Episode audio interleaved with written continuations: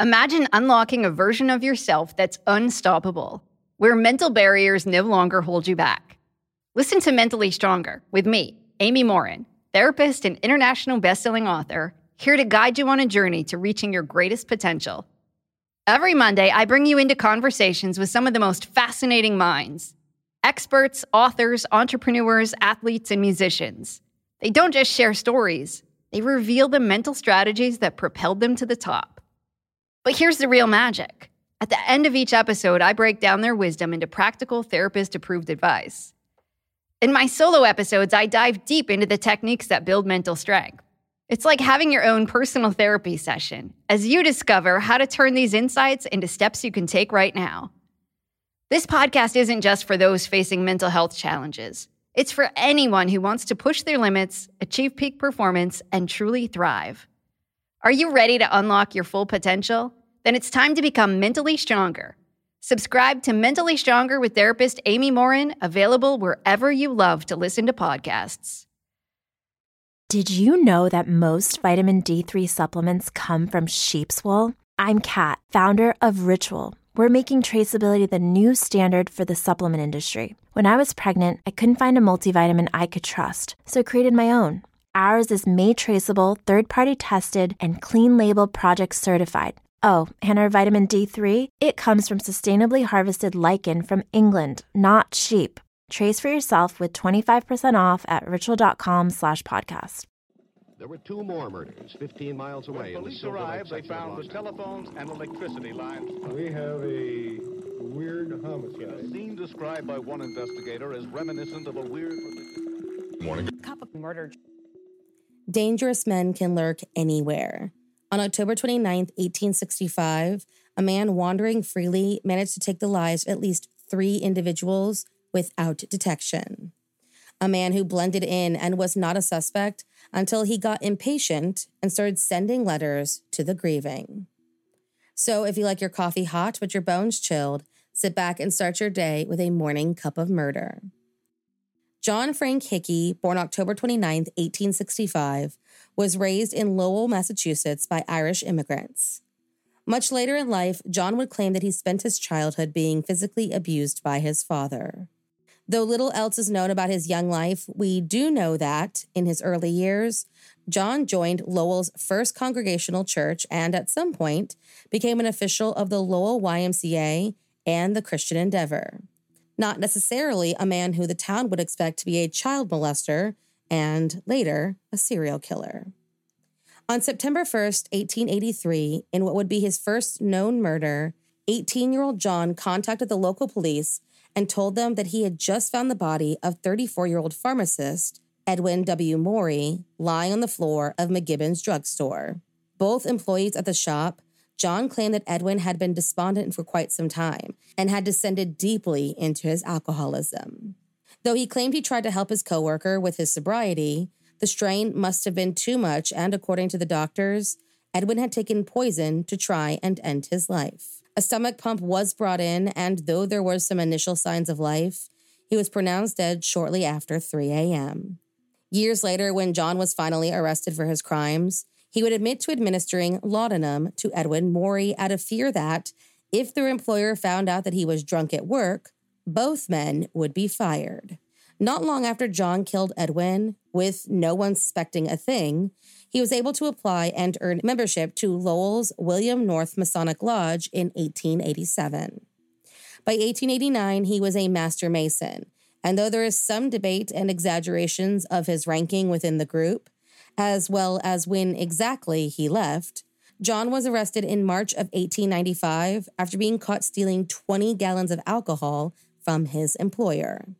In response, the Grand Lodge of Massachusetts ruled that he was a, quote, liar and profane, and expelled him from, quote, all the rights and privileges of Freemasonry on June 12, 1895. The following year, John Hickey left Lowell and between then and 1902 drifted around parts of Canada and the northeastern US, working various industrial jobs. Then, on December 10th, 1902, he came into contact with 11 year old Michael R. Kruk. Working as a newspaper vendor, the boy tried to sell John his wares, and he responded that he would purchase all of his inventory if the boy would just come with him to Central Park. The boy unfortunately agreed, and once in a more secluded location, John grabbed him and strangled him to death. Left with the newspaper bundle under his head, when young Michael's body was found, they ruled that he had been strangled to death by, quote, some person or persons unknown, but that thankfully he didn't appear to have suffered from sexual assault. On October 12, 1911, while working as a steel plant supervisor in Lackawanna, New York, John noticed seven year old Joey Joseph playing at his father's nearby furnishing store. He later found him playing in some puddles with a friend, and seizing the opportunity, John motioned the boys over to him. He gave Joey a few pennies and told him to buy himself some candy for him and his friend. But when the young boy returned, John abruptly told the friend that it was time for him to go home. John then took Joey by the hand and led him to an outhouse just behind a saloon, where he strangled him to the point of unconsciousness, sexually assaulted him, and then strangled him again, but this time until he took a final breath. He then dumped the small body into the outhouse pit and walked away as if nothing had happened. Joey Joseph was quickly reported missing by his father, and a full scale search for the boy began. While they agonized over where exactly the young boy was, John Hickey sent suspicion straight in his direction when he began sending letters and postcards to the police and Joey's parents describing the heinous crime in detail and expressing his remorse.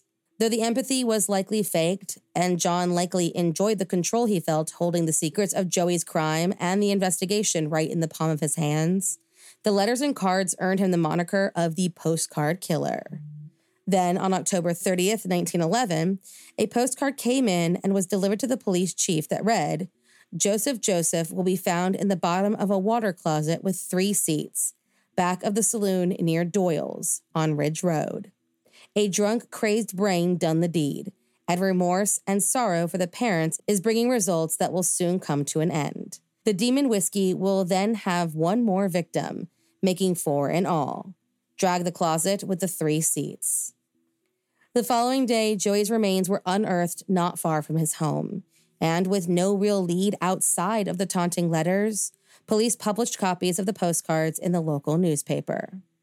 Almost immediately, several people came forward recognizing the handwriting as belonging to the eccentric drunkard, John Frank Hickey, and he was quickly arrested and brought in for questioning. It wasn't long before John confessed to the three murders, as well as a long list of sexual assaults against young children.